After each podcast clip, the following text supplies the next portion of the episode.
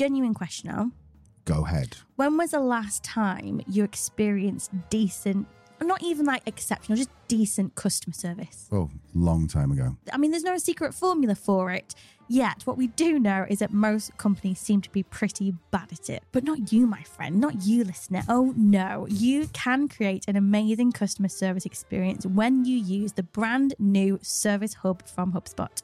Yep, this all new Service Hub from HubSpot brings customer service and support together in one simple but powerful platform so you can deliver the best experience possible. And of course, it's powered by AI, not AL, AI, meaning your team can automate those tedious tickets from people who've clearly not read your frequently asked questions. Pain in the backside, aren't they?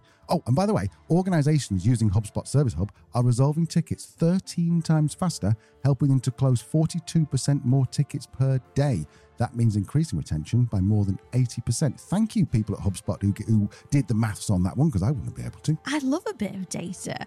Did you also know, Al, that it consolidates your entire internal knowledge base into one place? So no matter who is working on support, they'll have the answers at their fingertips. I did know that because I wrote that for you. Well, there you have it. Stand out from the crowd and migrate to HubSpot Service Hub today. Visit hubspot.com slash service and learn how this all new solution can help you deliver for your customers. We need the Elon Musk high HDS people, you know, in our world.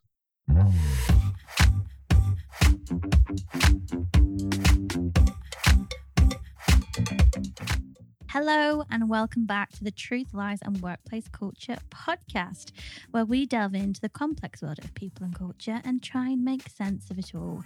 My name's Leanne, I'm a business psychologist. My name's Al, and I am a business owner. And welcome back. Hello. Hi. So, if you're a regular listener or you've listened to the last two episodes, you realize I've been talking a lot about Twitter and the Twitter layoffs.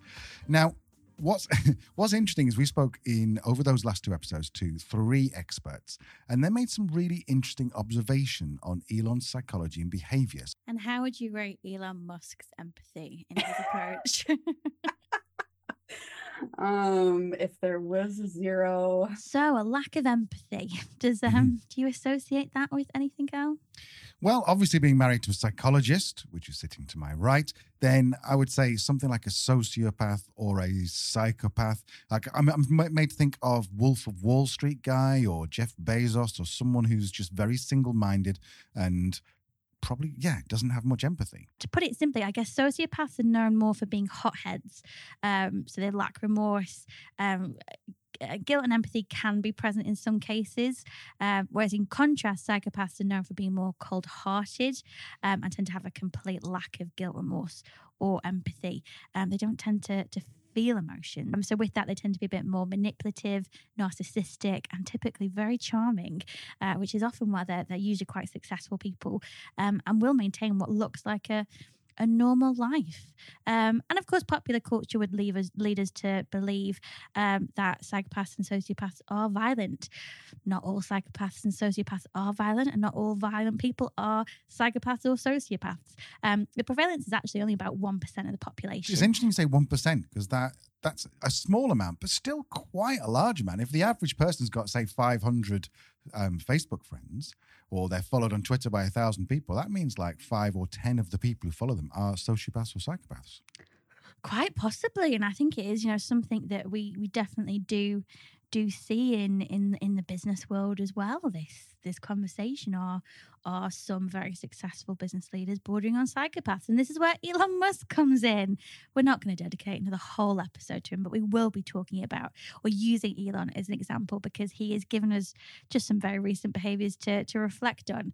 But absolutely similar to the experts you know my psychology spidey sense started working, you know, looking at, at Elon's um, management of the Twitter layoffs and, and his subsequent behaviors. Um, and just, you know, the relationship between creativity, intelligence, and, and mental illness, um, which is well documented. Um, you know, and particularly, you know, the connection between exceptional ability and psychopathology. Um, and I think most people will actually when they start to think about it will will recognize this connection. I- think this term genius is particularly associated with mental illness. You know, as far back as Aristotle, you know, there's no great genius without a mixture of madness, was something that he said. And of course, one of the most famous examples, um, John Nash and his diagnosis as a schizophrenic. John Nash is the guy from The Beautiful Mind. Yeah, he is. Yeah. That's the film. If, if you've not seen it, it is an incredible film. Uh, Russell Crowe, I think, plays Mm. plays the character. But he, as you said, he struggled with paranoid schizophrenia, um, and then he won the Nobel Peace Prize. But according to the film, and I don't know how true to life this is, you know, he still sees people, he still hears people, he's still got lots of characters in his life who are still talking. Uh, talking to him. I seem to remember that in your masters, you did your thesis was on something like this. It was. It was on the relationship between dark side personality traits and work performance. So, to give you a bit of background, late 90s, early noughties, researchers really started to, I guess, reignite the view that normal and abnormal personality are basically extensions of each other. Abnormal personality meaning um, a personality disorder, um, and that personality disorders are simply extreme forms of normal behavior. So, on the continuum, I think we've talked about this before on the podcast Mm. about personality on being trait based on, on a continuum. So, because of that, research linking personality and job performance started to venture into what we call subclinical measures of psychopathology, um, or a catchy term, the dark side of Yeah. personality. Um, so, yeah, it was it was the Hogan Development Survey that I used in, in my thesis. So, Hogan and Hogan, psychologists, um, amazing psychologists and researchers, they were real pioneers in in both the research and practice of dark side personality. Um, and it started because in the late 90s, they saw a correlation or, or a relationship between certain scores on the profile and problem managers. When you say profile, was this? What do you mean by profile? So, profile was an inventory. Um, it was actually used by clinical psychologists at the time to measure personality disorders. So Um, profile is like PR, it's like an, an acronym. No, acronym or something, is it? Yeah, so P R O F I L E Got you, capitals the okay. profile. Yeah. Um, so yeah, so they they were they were using this to in their research and found this relationship between scores on on this profile tool and problem managers, and that's where the idea for the Hogan Development Survey came from. Um, so it's a whereas the profile is a clinical inventory, the Hogan Development Survey is a non-clinical inventory um, that's basically used to assess behaviours um, that adversely affect performance or reputation um, of people at work, and also as a tool that then could be used for professional development and coaching. Um, so, because of that, they wanted to create a non clinical tool based on clinical conditions. The Hogan Development Survey, or the HDS, just for ease, um, was developed using the DSM descriptions of personality disorders. If you're a regular listener, you'll remember the DSM from our imposter syndrome episode. Um, it's a diagnostic and statistical manual manual of mental disorders. Catchy, um, but basically, what um, clinicians use to to diagnose um, uh, psychological disorders. Um, so the eleven scales on the HDS inventory, each one is linked to a personality disorder on the DSM. We have got an expert guest on today, um, a lad called Sandy McKenzie, who knows plenty about Hogan and how to interpret the results. So I'm a, a managing partner for a, a global uh, talent organization called Amrop. We're an organization founded back in 1977, um, over a thousand employees, 55 locations around the world. So, as you've heard, Sandy is basically a seasoned practitioner in the Hogan Development Survey, and he helps executive leadership teams to better understand their behaviors um, when they want to have high performing teams and sustainable success. And this is both obviously from an individual level um, to the organizational level. Um, he also is an executive leader, leadership coach, an expert in the Hogan psychometrics, and you're going to hear a really interesting guy. So, the first thing we asked him, in fact, what, what was the first thing we asked him, Leah? I think the first question is, is quite rightly why should leaders and organizations really care about psychometrics and what are the benefits of, of using them to assess and understand leadership behavior? So, this is what Sandy had to say on that.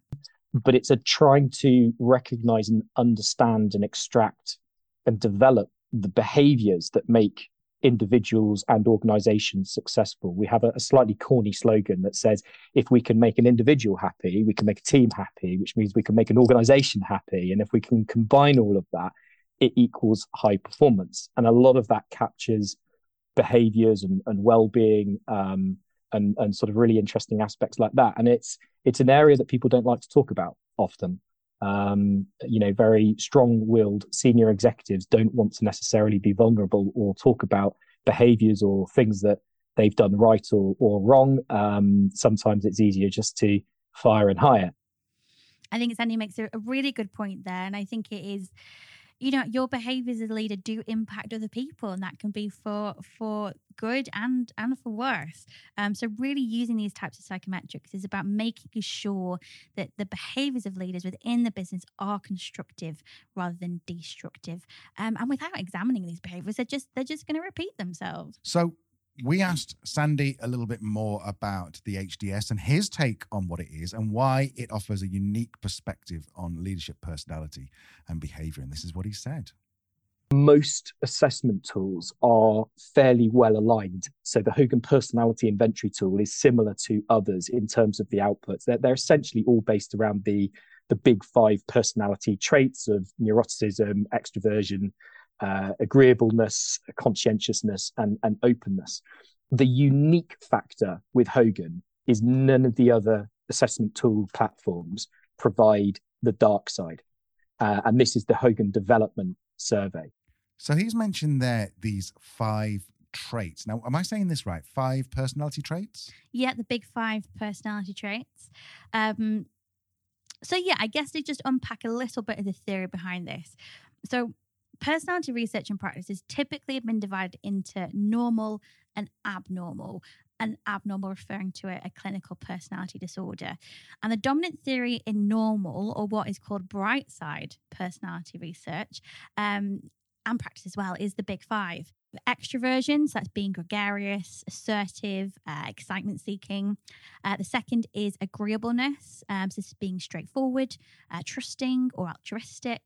Conscientiousness, um, so very much about being self disciplined, dutiful, um, very achievement focused. Then we have neuroticism. Um, that's often defined by anxiety, vulnerability, impulsiveness. Um, and then finally, openness to experiencing feelings, ideas, um, actions, or values. So these are the big five personality traits or the big five model, you might see it referred to as well. And of course, while neurotheory is without criticism, uh, the big five is actually one of the most comprehensive and widely accepted theories of, of personality. So, what we're saying if I've got this right, is that those five personality traits re- they refer to you whether you're bright side or dark side. It's, it's it's not a question of oh, there's another five for dark side. Those are the five that people get measured against. Not quite. um, so mm-hmm. the the the big five are the dom- is the dominant theory in bright side um, personality. But what we're saying is that dark side personality traits are just an extension of these, um, or, or personality disorders are an extreme form of normal behavior. So, when the Hogan Development Survey or the HDS was developed um, using the DSM descriptions of personality disorders, um, as I mentioned before, each one uh, was linked, each scale on the Hogan Development Survey was linked to a personality disorder in the HDS. So, for example, the HDS has a scale called mischievous. Um, now, when scored highly, that describes someone as uh, risk taking, um, testing their limits, so lots about innovation perhaps. Um, but if behavior becomes destructive, um, people can become manipulative, deceitful, exploitative. Um, and those those traits in themselves correspond with the antisocial personality disorder on the DSM. So that's characterized by law breaking, lying, impulsivity, and, and a lack of remorse. So there is you can kind of see that this extension of going from, you know, risk taking, testing limits, to them being manipulative, deceitful, to them being law breaking, lying. Um, this is kind of how these these traits um, manifest over that continuum. So if we're talking about the antisocial personality disorder, which is part of this DSM, then is that what you would describe someone who's a psychopath? Yeah, exactly. Yeah. So psychopaths, sociopaths as well are considered to have a severe form of antisocial personality disorder. Um, and I think when you know you just look back at some of those those characteristics there, it does make you question Elon Musk's psychopathology. Um, you know, does he have a serious mental disorder? Is he a psychopath, um, which is why we wanted to speak uh, to Sandy, which is our who's our guest, as Al said, uh, behind the HDS, um, and really just start to explore Elon, um, Elon's psychology um, and personality through this lens of dark side. Um, so I asked Sandy to profile Elon Musk on the HDS based on what we know about his upbringing, his career, his recent behaviors. Um, and the results were really, really interesting. Um, but before we um, we dive in, if you want to follow along, we are going to post the the kind of mock HDS that Sandy produced for us on our socials. And so if you want that visual to follow along, um, then that's that's useful to have. And before we do, I guess as well, one big caveat with this. We're not saying that anyone who scores highly on the HDS is going to have a personality disorder. That's not how this works. And in fact, Hogan makes a really, or Hogan Assessment Systems, who are the creator of the HDS, make a really important um, distinction that you know under certain circumstances these traits may actually be strengths um, it's more that under pressure or under stress they can become counterproductive sandy explains a bit more and I actually tend to call it more the Hogan Development Survey than the dark side, uh, because I think the dark side has sort of connotations of destruction and evil and and bad, and and in many ways, what the Hogan Development Survey is is it's actually an indicator of people's strengths, but but it's those strengths that at times of significant levels of pressure, frustration. Um, uh, emotional imbalance, um, which could be anything. It could do, you know, as simple as just having a bad night's sleep, uh, through to things that are going on in your private life, um, but the sorts of things that will just create blind spots um, in somebody's normative um, sort of psychological state um, that that, that becomes the derailer in essence to themselves, to their team, to their career, uh, to the organization that they might work with. And it, it starts with an individual, but it, it it, it, travels out and it relates to teams as well, where you end up with unifying um, uh, uh, HDS um, um, scale scores in essence, which which kind of you know uh, um, uh, make the problems and the challenges associated with the HDS that much more enormous, and and that's when you get cultures forming within businesses that can be poisonous in some cases.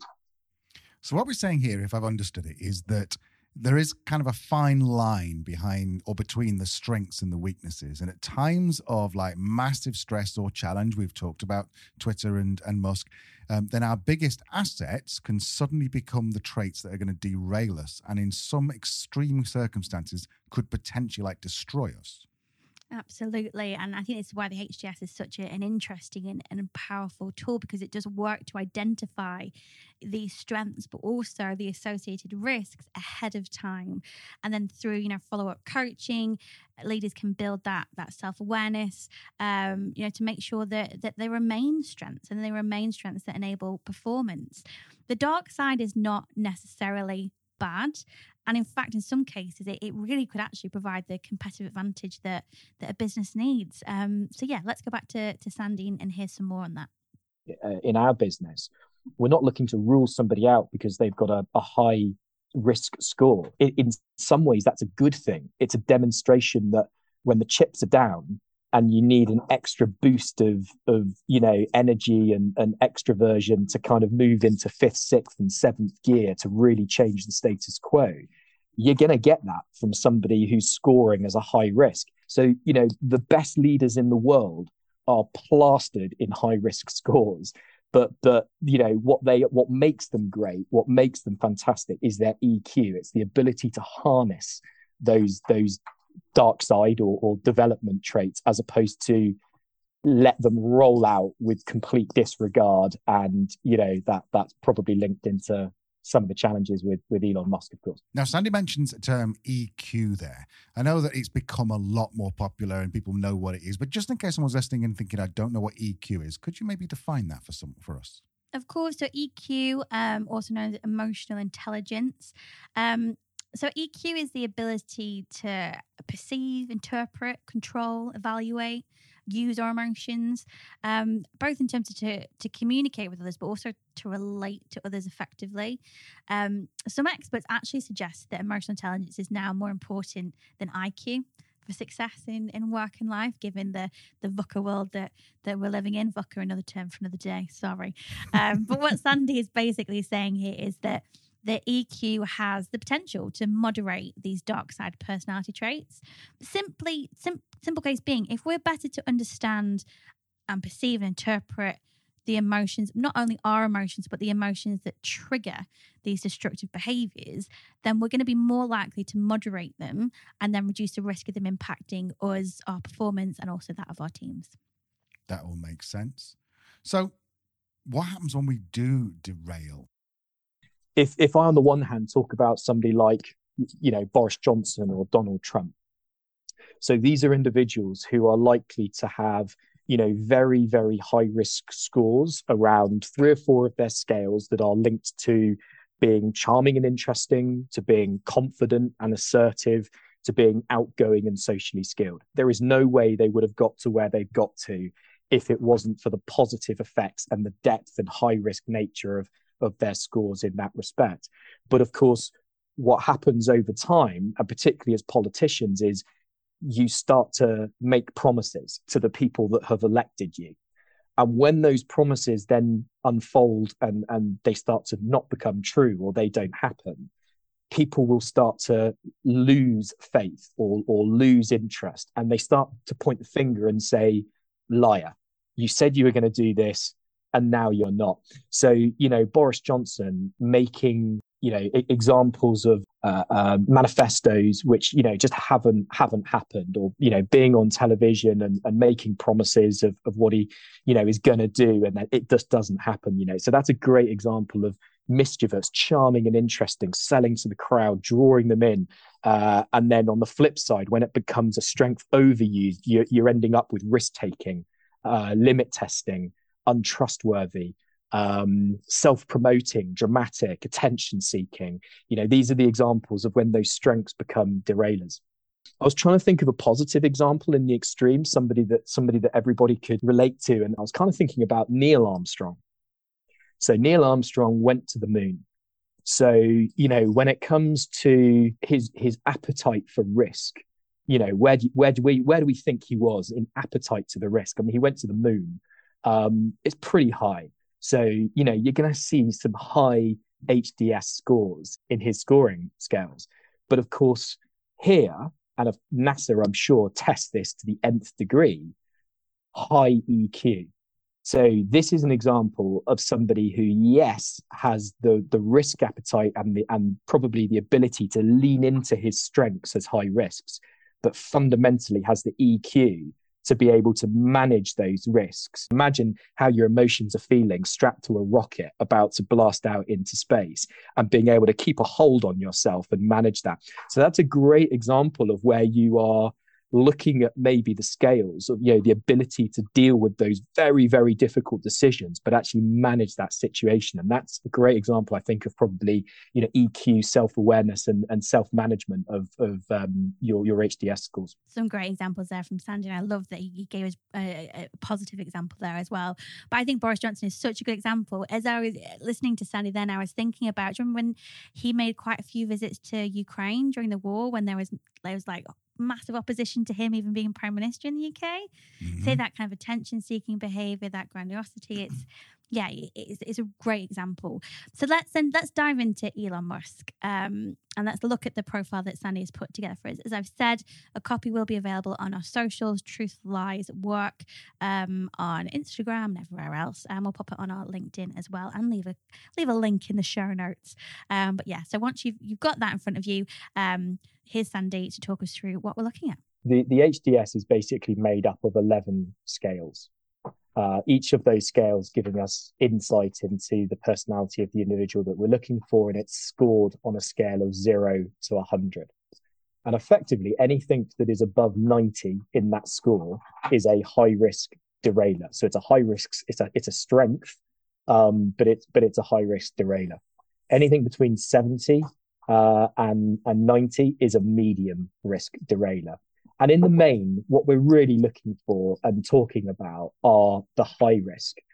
So you're mentioning that, or Sandy's mentioning there, this high risk. I wonder if you could just clarify that a little bit for us and just say, what does high risk actually mean? So leaders are, are classified as high risk because they're prone to these frequent um, and quite intense maladaptive behaviors.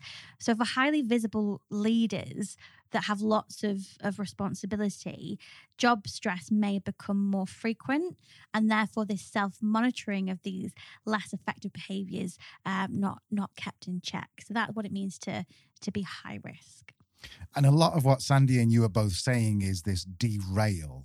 So, can you give us an example of or what derailing actually means in practical terms? Um, so, in this context, derail means to behave in a way that is basically counterproductive or destructive to our reputation um, and could ultimately, um, you know, do significant damage. So, to give you, you know, a very current real world example and our case study for today, Elon Musk, yes, all of his recent questionable actions around the layoffs have been directed at Twitter, but that has also damaged his reputation, which is reflected in the massive um, drops in stock prices we've seen at Tesla. So, if I've got this right, then, so if we talk about someone who already is is showing dark side personality traits, um, and they start, they don't have the EQ necessarily to rein it back in, and something happens that starts to take, the, they get excited, and and they come off the rails. Then would that be like Trump when he incited those riots? In that he's got such an ability to lead a group of people, whether he's right or wrong or whatever you believe in, but he's got a great way to lead people, but that just went too far. Yeah, absolutely. It's a really good example. And it is this, you know, this this risk taking behavior, this testing of the limits, um, and yeah, just this this whole snowball um, that we saw with Trump. You know, he didn't start his presidency by supposedly inciting riots. Um, that is how he he ended it. I think that's where I've, I found the conversations around um, Boris Johnson at the time, the whole Partygate scandal. It's like, what's the big deal? He had a glass of wine with some mates after work, and it's like, yes. But what we're starting to see is somebody who is starting to take more risk taking behaviors, starting to engage in law breaking, start to see themselves as above the law. So, yeah, having a, a drink against COVID regulations is perhaps just the kind of the first you know the first tip um, that that could happen for it to be much more destructive, which is why quite rightly his behaviour was taken very very seriously. So, as I've said, if you score above 90 on the HDS, this is seen as a high risk. And typically, you know, as, as um, Sandy said, great leaders are, are peppered in high risk scores, and typically between one and three. Um, what's interesting, as you would have seen, uh, Sandy estimates that Elon has seven high risk scores. Let's find out more. Yeah, so look, you know, first of all, we're looking at a scale called excitable. Um, it's it's looking at the individual's emotional um, control, and uh, particularly in moments where they get excited about projects and people. Uh, it's about being uh, uh enthusiastic, in essence, when it's kind of been kept at a sort of a, a mid range uh, about people and projects. With Elon, you know, inevitably we're talking about somebody who's off the chart, hundred um, in terms of his scale. So this is somebody who you know, invests huge amounts of um, energy and enthusiasm into anything that he's doing. You know, ventures, Tesla, even with Twitter now and, and others. It's it's a real all or nothing approach. And and the derailer is that whilst you can be incredibly positive on the you know in one moment, you can very quickly become very um, uh, um, disappointed in people and projects um, on the other, and and you know the the volatility and unpredictability that you can see in that is going to be somebody who is on the one hand driving positively um, somebody who let's say is in charge of one of his Tesla projects, and then a week later he's decided to fire them. You know uh, the the statistics were indicating that the project was sort of behind uh, uh, behind time or something like that. You know, and and he's just lent into that sort of energy score which people feed off and suddenly it becomes volatility and crash bang um, sharp decision get rid start again let's get somebody new in complete disappointment or failure um, and you see it a lot in entrepreneurs as well where they start fail start fail start fail until eventually something um, you know lands and and is the big sort of dream thing that they sell or whatever that they do with it so it's quite a common trait that you all tend to see in um, in neurodiverse people, but also in um, uh, in entrepreneurs. Skeptical is the second. Um, it's to do with social insightfulness, um, the surroundings um, that, that, that, you're seeing. Other people might call it wisdom, for example. Um, but it's really sort of, uh, you know, being able to read the social cues and situation around you. And I think, you know, this is probably an area linked to the uh, Asperger's diagnosis and, and also what you mentioned earlier about just being black and white. You know, he, he, he clearly has a problem with seeing and understanding social cues. I think he's aware of it and he's obviously read a lot and he's tried to work on it, you know, through his childhood and, and teenage years and, and even up to now. But, you know, that's something which isn't going away. And it's probably something which is a major challenge for him. So I've scored him very low on this because you know what we're saying is is that he doesn't have that social insightfulness. He doesn't have that ability to to kind of see what's going on around him. Uh, and in, in the analysis we would be picking that up and sort of saying look a development area here is you, you need to read the room a little bit more or you need to try and work out how to engage and understand people's intentions and be a bit more insightful and, and, and you know in terms of how you're perceiving and picking up situations around you just a quick one. Um, Sandy mentioned their neurodiversity. Now, I know that that seems to be, I've seen a lot more articles about that in the last couple of years than I ever did before. Um, not 100% sure I understand exactly what neurodiversity is. What, what does psychologists define it as? So you're right, neurodiversity is brilliantly being talked about a lot more, but neurodiversity is basically a word that is used to explain the unique ways that people's brains work, right? So everyone's brain will develop similarly, but no two brains function the same. We even see that, you know, in identical twins, they don't function exactly the same. Being neurodivergent means that you have a brain that works differently from the average or neurotypical person. So, for example, perceptual reasoning, verbal reasoning, processing speed, working memory, people who are neurodiverse operate literally and figuratively on a different level, you know, on this potentially genius level within these particular ways of thinking. Um, it's thought 15 to 20% of the population um, are neurodiverse, um, and it can include any condition that affects some but not all thinking skills. So, commonly, uh, dyslexia, dyspraxia, ADD, ADHD, ADHD, um, autism, and Asperger's are, are all examples of neurodiversity. And it was actually in in May last year, uh, May 2021, Elon Musk was on Saturday Night Live um, and actually shared that he has Asperger's syndrome. Asperger's is basically a, a, form of autism, but what distinguishes it and why it's classed as it is its own separate syndrome is that people with Asperger's typically have very strong language skills um, and very strong intellectual ability, usually very high IQ.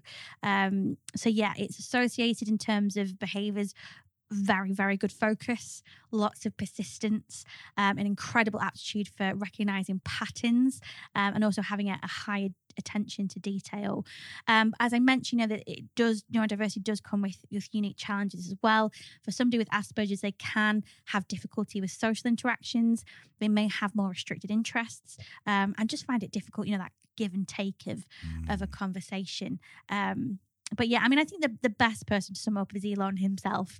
Um, so he actually, you know, said of his his Asperger's, you know, um, to quote, I know sometimes I say or post strange things, but that's just how my brain works. To anyone who's been offended, I just want to say I reinvented electric cars. I'm sending people to Mars in a rocket ship. Did you think I was going to be a chill, normal dude? Love it. Love it. So now we know much more about interpreting the results of the HDS. Um, let's go back to Sandy and find out how Elon's environment might have influenced his behavior. Um, the third score is reserved. Um, so again, a bit like excitable, I've I've scored this a hundred, like nothing in between. Um, and I think the thing about reserved, it's an interesting one, and I think I went with this because it links back to probably his childhood, where you know he wasn't a popular kid; he was bullied. Um, you know, he, he, was bullied for being different, and I think he probably built up a very independent uh, resilience internally, which was probably just not to trust anybody, quite frankly, other than himself. Um, and so I think I think whilst we see a very extroverted individual based on Twitter and because he's sort of so widely recognized, I, I think he's a very vulnerable and and very reserved individual. In fact, internally, and you know the, the the the sort of the derailer that's associated with that is that you know that that can lend towards becoming very socially withdrawn, very tough, and actually uncommunicative. Um, uh, when it becomes when it becomes a, a, a, derailer, you know, when it's when it's when it's sort of a positive, it, it's about being very independent, very objective. You know, not needing a lot around you to to to make hay of the situation and surroundings. But uh, you know, I think definitely there's a, a there's a, a, a, sort of a reserved introvert as well that exists potentially with him. And I think that again is perhaps why we see such massive sort of swings in his um, behavior patterns as well. Um, you know, probably built up through years and years of defense mechanisms to sort of deal with what he had to deal with uh, as a as a child. There's a cluster of scores now, which is bold, mischievous, colourful, imaginative, and this cluster represents behaviors at a macro level that we would say are moving against people. So these are the fight behaviors as opposed to the flight behaviors that you might typically recognize. Um, and so the sort of quick run through of what you'd expect from bold, mischievous, colorful, and imaginative, because I've scored all of these 100. Uh, he's, he's off the chart. Uh, so this is about being confident and assertive. It's about being charming and interesting, outgoing and socially skilled innovative and, and creative. And I think, you know, in what he's achieved and what he does, I you know, I think we can see all of that in terms of what he's done. But this is the bit where the major derailers, um, you know, for me occur. The potential strength overused as a derailer becomes entitled, arrogant, overestimates competence, risk taking, limit testing, untrustworthy, attention seeking, self promoting, and dramatic, eccentric, impractical and lacking in focus. You know, these are the the sort of words that are typically used to describe the the Hogan derailer at the very sort of top end, and they're all contextual. So you have to put them into sort of different situations and scenarios to kind of interpret, you know, the extremity of that. But I think with Elon, we're, we're talking about extremity, and I'm trying not to swear, but but you know, I could probably add a few swear words in there to kind of um, you know, accentuate some of those comments, but um, I'll, I'll try to avoid that. Um, but yeah, you know, this is a guy who moves against people. There's definitely some flight behaviors, which is that reserved and that excitable score. Um, but I think he, you know, he he that's where he's built up the defense mechanism, and and what tends to happen is you see the I'm going to fight this situation for no reason that you know for no reason at all potentially.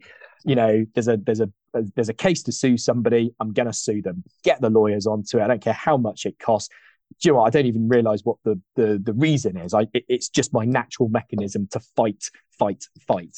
So this is really interesting. So once you look into each one of these scales, you can start to see how the scoring is matching up with the behavior we're seeing. And we're not picking on Elon Musk. It's just that he is most probably the most famous leader right now at the moment in November 2022. Um, so I'm intrigued. How, as a psychologist, are you going to sum this up? How did he measure up on what you think? So as as I mentioned earlier, each of the scales on the HDS is related to a personality disorder on the DSM. We're not saying if you score highly, and I can't stress this enough, we're not saying if you score highly on the HDS, you have a personality disorder. That's not the case. But if we're imagining personality traits as this continuum, then the dark side of personality is much closer to personality disorders than the bright side of personality. So I think what it, it, a really useful comparison is to really demonstrate when these things derail to the point where they become, re- I mean, really derail, like Elon Musk level derail, um, then you know they they might start to become clinical, and we can use we can find some really interesting examples to kind of bring this all all to life. So let's as, Sandy said, there's a there's a few kind of a cluster of scales there. Um, so let's just delve into kind of the, the psychopathology of those. So first, Sandy talked about bold, which is a scale on the HDS. Um, so bold is related to narcissistic personality disorder on the DSM-5. So that's characterized by an inflated sense of self-importance, a lack of empathy, um, need for constant attention, need for admiration, um, and you know history is really littered with narcissists. Um, they do make their mark in the world for good or bad. Um, Adolf Hitler, Joan Crawford, as we've said, Donald Trump um, are examples of, of narcissists, um, just to name a few and they would score highly in bold. They would score highly on bold on the HDS. Exactly, yeah. Um, so the next HDS scale that Sandy mentioned there is mischievous. Um, so that's related to the antisocial personality disorder on the DSM 5. So antisocial personality disorder, um, repeated law breaking, um, impulsiveness, aggressiveness potentially, complete lack of remorse. Um, as we've said, psychopaths, sociopaths are said to have an extreme form of antisocial personality disorder. So yeah, killers such as, as Ted Bundy um, and Jeffrey Dahmer are thought to, to be afflicted with antisocial personality disorder. But as we've said, it's not just limited to killers. Al, have you heard of Kenneth Lee Lay? I think he's the Enron guy, yeah? He is. So if I remember, he was basically the CEO of Enron before it went bankrupt, and he was, if I think he was the highest paid CEO in America about a year before they went bankrupt.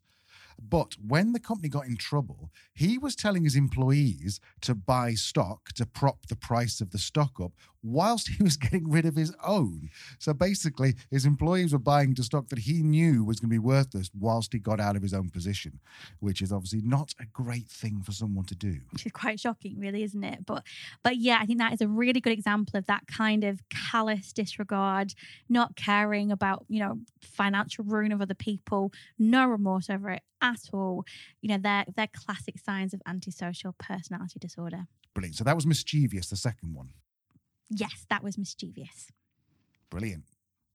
So the next one that we have, uh, the third scale in this cluster on the HDS is colourful. Um, and this relates to something called histrionic personality disorder, or more commonly, dramatic personality disorder. So, yeah, um, exaggerated emotions, attention seeking behaviors. Um, you know, usually people with a histrionic personality disorder are characterized as flirty, seductive, charming, manipulative, impulsive, um, lively.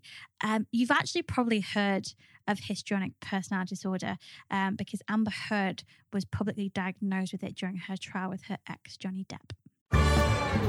I am quickly interrupting this phenomenal podcast to recommend another phenomenal podcast. Nudge. We love Nudge, hosted by Phil Agnew, a true gent. It is, of course, brought to you by the HubSpot Podcast Network, the audio destination for business professionals. But that is not the only reason we're recommending it, is it, Al? No, it's not. No, we've recommended it to lots of people. In fact, if you look at any of our YouTube comments, it won't take you long, there's about 20 of them, then you'll see that we recommend Phil uh, to anyone who likes our pod. Well, on Nudge, you're going to learn simple evidence backed tips. It's going to help you kick bad habits, get a raise, and grow a business. Oh, and it's the UK's fastest growing business podcast. For now. For now, Phil, we're coming for you, buddy. if you loved hearing Rory Sutherland from Ogilvy on our show back in episode 83, then Phil's latest episode has Rory on again talking about McDonald's, smoking, and why the pension system is broken. I suppose we should say that actually Rory's been on a couple of times on to Nudge. It's not that uh, Phil's seen what we've done and gone, I'll have Rory. So I think it's important. Yeah, no, we say that. copied. We copied Phil. Anyway, listen to Nudge wherever you get your podcasts. So, I think I've met a few of these. In fact, I went out with a girl in my 20s who threw my shoes out of a window. And she, What she- did you do? Like, I don't want to get into that. Um, but but the fact is, yes, it's exactly that. Very flirtatious, very seductive, very charming. And it's not just, you know, female, the opposite sex or whoever you're attracted to. Um, there's a lot of people I've worked in business who just come across as so like likable, but then you just end up like you go along with them for a night out and you end up in jail or something as they head off on their uh, on their private jet. Another story for another time, I think. exactly. So this was colourful, the third one. that was colourful, yeah, which is linked to histrionic or dramatic personality disorder. So the final scale uh, that Sandy talked us through there um, on the HDS is imaginative, and that's related to schizotypal personality disorder. Um, so people with this personality disorder often described as odd, eccentric, um, might not have many close relationships, um, typically don't really understand how relationships form, um, or really have an appreciation of the impact of their behaviour on other people. I guess you know popular culture probably see them as like the odd creative types. Um, so some speculate that Vincent van Gogh, uh, the artist, had um, this disorder, um, and as a fictional character, used discussed quite a lot. Um, in terms of um, schizotypal personality disorder, is Willy Wonka. Um, so, someone who has very unusual perceptions, bodily illusions, suspicious, paranoid, um, very odd, eccentric behavior and appearance as well, magical thinking, and yeah, potentially a lack of close friends, which is why I needed Charlie. Oh. So yeah, we'll we'll come back to personality And disorders. Oompa-Loompas. And his umpa oh, that's true. He did have his Oompa-Loompas. Different type of dynamic that though. Was it friendship, employees? I don't know. Um, tell us what what do you think? Um, but yeah, we'll we'll come back to personality disorders shortly. But first, let's hear about Elon's suspected score on the diligence scale of the HDS, which is related to obsessive compulsive disorder on the DSM. he will nitpick to get something absolutely perfect and right. And if somebody else can't do it, I think he would probably end up jumping in himself and micromanaging the situation. Um, so I think his corporate politics in terms of how he respects board versus executive team versus you know n minus one for example are probably terrible like he just doesn't think in a structured way about that or the impact of his actions he'll just plow through any structure you know, which is that sort of almost micromanagement tendency, which is founded on his desire to be a perfectionist in in what he's doing. He's an innovator, a creator, and and he wants it to be the very best product that it can. So, you know, I was feeling that actually, you know, he, he he will move towards people like engineers or people that are able to aid and support him in fulfilling his his dream and have a very short fuse in terms of you know if if they, if they don't help him and he sees no further use to them that's when you get the right chop you're out of here. Um you know we saw that with uh, one of his engineers uh, i think it was eric um for instance. Um you know that he just sort of got rid of very quickly and his laptop just shut off and he couldn't get it back into it. And that was the signal to say he's been fired for example Now, I read something, or in fact, it might have been an interview I saw with uh, Elon a little while ago. And he said when he was building Tesla, he said that he was on the brink, brink of bankruptcy for about three years. And he moved into the factory. And he said, he his, his quote, well, I'm slightly misquoting here, I'm sure, but he said, I lived in that factory for three years. I slept on the floor. Um, and so no, I know more about manufacturing than anyone in the world. Now, that just kind of just sums up exactly what Sandy was just saying there. There's no doubting he's a visionary. And we also need people like this in the world to drive this innovation. But it's how this is done that is going to determine his sustained success, I think. we need the Elon Musk high HDS people, you know, in our world. Um, you know, there is there is as much as there's a lot wrong in terms of how he has gone about doing what he has done. Um, it, it comes from a place and an individual who just sees the world in a particular way and he's driving innovation you know what he's doing and what he believes in um you know rightly or wrongly you know will do things for society engineering you know the economies of the world. Um it, it- it's how you do it that that's the thing because there are others that are you know with you know carry the same traits but they seem to be able to do it very differently. You know mark zuckerberg um you know as a comparator you know probably carries some similar traits and and probably through fame and fortune has developed stronger you know hds scales from perhaps the you know the chap who was at university way back when um, because of his position and and maybe that's given him strengths and powers and and beliefs that you know he he now has that he didn't have before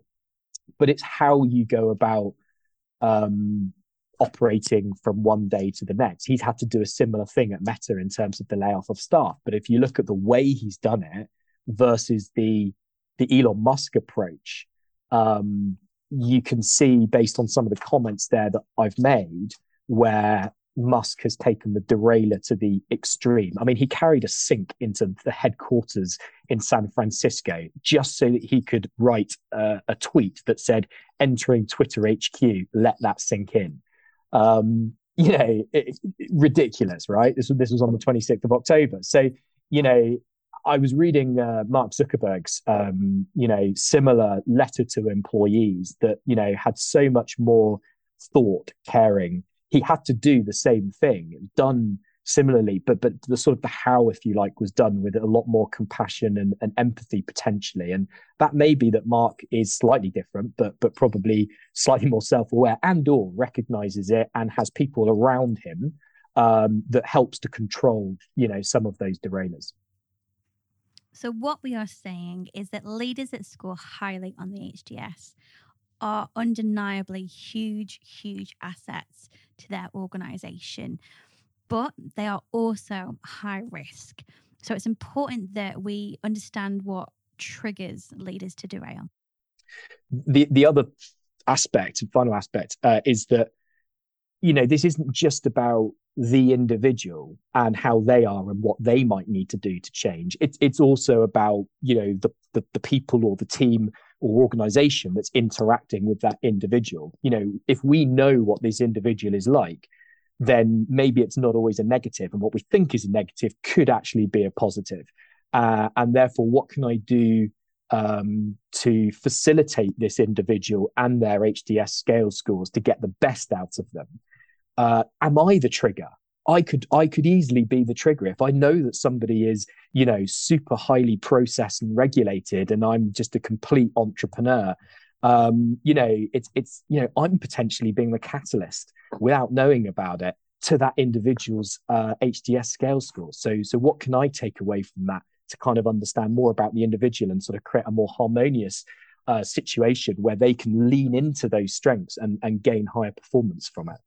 So, if I've understood this right, then what we're talking about this trigger is the environment, is something that's happened the people they work with. So, if someone was advising um, uh, Musk and they said, um, obviously, in the SpaceX and the Tesla environment, everything is highly controlled, highly engineered. It's all based, on, you know, a lot of it's based on software processes, etc., etc. And then Elon said to his coach, I'm thinking of going and buying Twitter, which is like 98% human, 2% code, then do you think that the coach might be saying, well, look, this is a triggering thing for you? This is what's really going to push you over the edge? It's interesting that you say that. Sandy had a similar thought. Uh, yeah, it's it, it, it's it's fascinating reading, but the timeline that dates back to around about the sort of the fifth of April, when he was informed he was joining the board, and then on the 11th of April, informed that he wasn't joining the board, but no explanation was being given. Now, you know, who's beating up Parag Agrawal at the time as the CEO for effectively announcing to the world uh, that he's joining and then he's not with no explanation.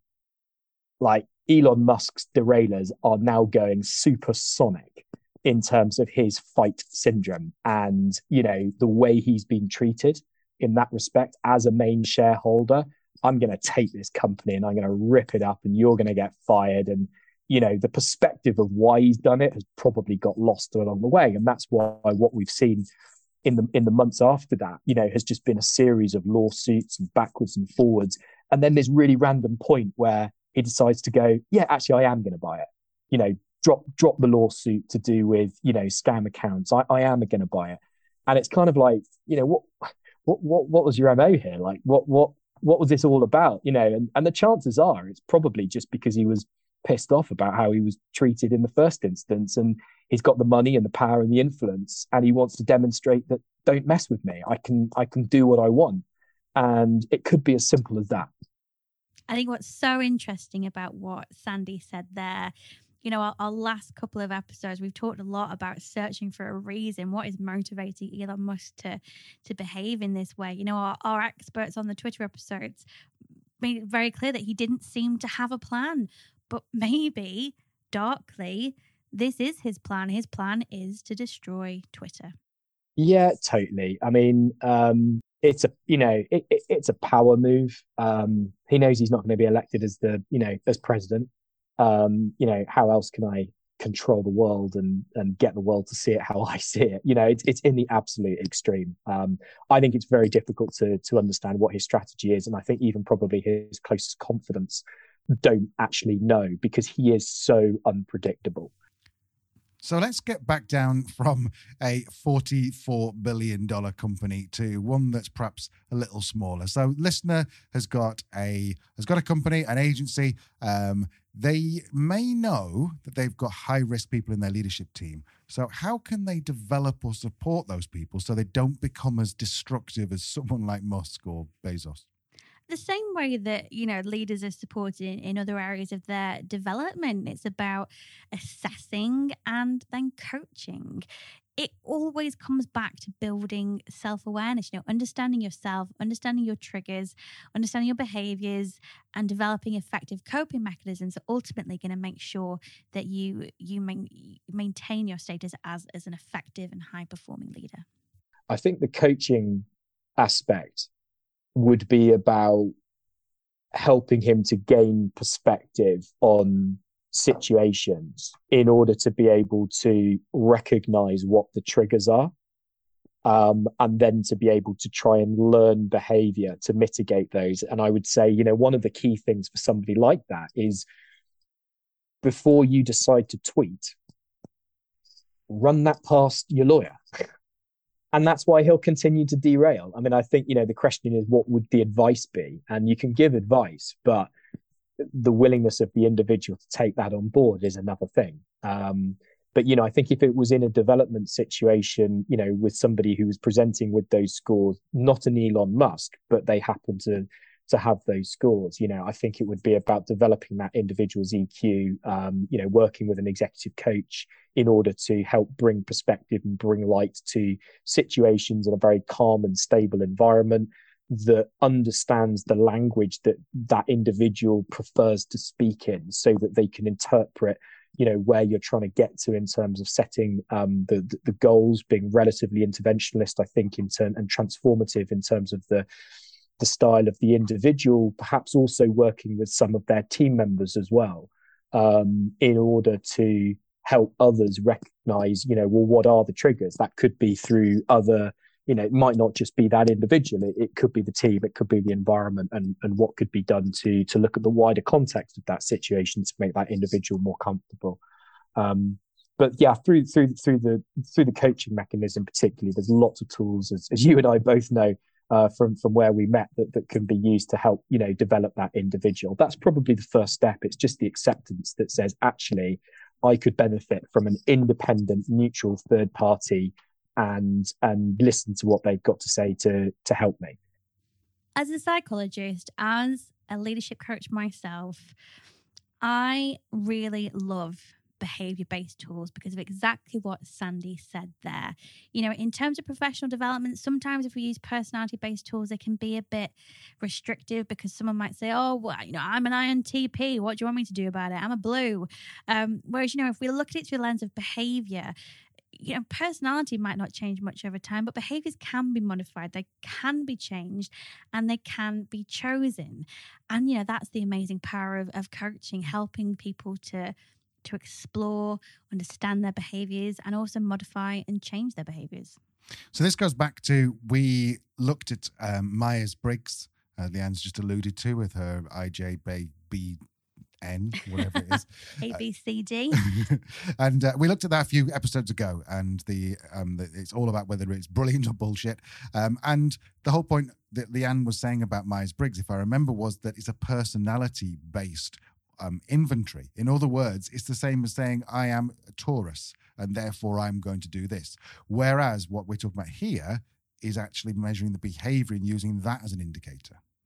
Well, it's measuring both. It's measuring personality. It's measuring the dark side of personality, but through the lens of how does this translate into behaviors and how did we how can we modify these so we don't derail it's connecting personality with behavior and yeah behaviors are a much more effective tool in terms of leadership development than personality can hope to be so with all that in mind what did sandy conclude about elon musk and what does he predict for his future given his suspected hds scores um, yeah, I mean, I, I think you know the future is um, you know where the the power and the actions of the man, which still has a lot of support, a lot of following. Um, you know, there's still lots of positives in what he's doing around electric vehicles and so on and so forth. But what happens when that turns to fear? Um, you know, when we look at the future and you know third world wars and things that are created by you know let's say nuclear situations you know what else are we looking you know at in the future you know when it comes to the power that's being created through things like a social media platform and, and actually where that that sort of dictator led um, leadership style then turns to fear. Um, you know and and maybe if i was trying to predict the future and think about the derailer aspect that that's you know certainly something that that could be the case. And that will be where it will be his downfall because you know that's where regardless of how good a tesla might be i'm not buying one. You know i'd, I'd rather go and get a you know a, honda or a tesla or whatever it might you know or a, or a peugeot whatever it might be but it will become around not the quality of the vehicle it'll become around hate of the man or fear of the man you know and that's and that's potentially you know how his derailers might happen. There is a you know potential positive development side of that which is he'll keep doing what he'll doing he's got the money the finances the resources he's got the ability to do great things but but there's a super high risk there as well um, and and I think it is fear. That's that's all I that's what I can sort of see in the future from a derailer perspective. So, Leanne, is Elon Musk a psychopath or sociopath?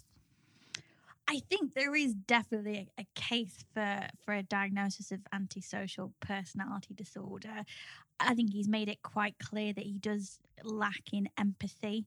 Um, you know, and the more recently developments we've we've seen from Twitter, this demand that people remain um, that remain at Twitter buy into this hustle culture, this hardcore culture. I think not only does that show a lack of remorse in terms of the way he's already gone about about his decision making, um, but also you know a lack of regard for for other people and potentially a violation of their their rights as well. Um, there are there is evidence of law breaking as well, which we've seen.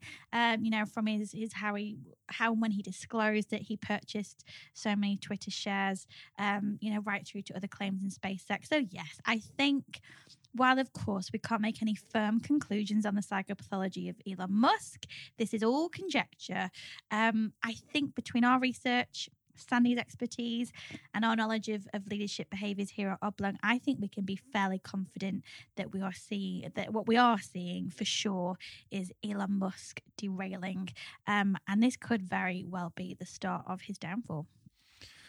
Definitely interesting times. It'd be fun to see come back in about six months' time and see what's happened. Um, just want to thank Sandy, um, just an amazing guy. You can see he's got so much knowledge. So if you want Sandy to help you with either executive search or coaching, leadership coaching, or you want to do your own Hogan uh, psychometric test, then you can find Sandy A at AMROP UK. I'll put a link in the show notes. Just make sure, and if you if you have enjoyed this, just go and find him on Twitter or something or on LinkedIn and just say thanks, enjoyed your episode. I think they think he'd really like that. So next week we're talking about psychological safety. Leanne's going to give again her opinion on it, and then we've got a great guest who's going to come on, and it's basically what he does.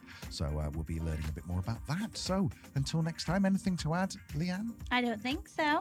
Great. Thanks for joining us and hope you've enjoyed this slightly longer episode. Give us feedback. Just find us on, on the socials. Truth Lies Work. You search for that and you'll find us everywhere, won't you, Leanne? You absolutely will. See you next time. Bye. Bye bye.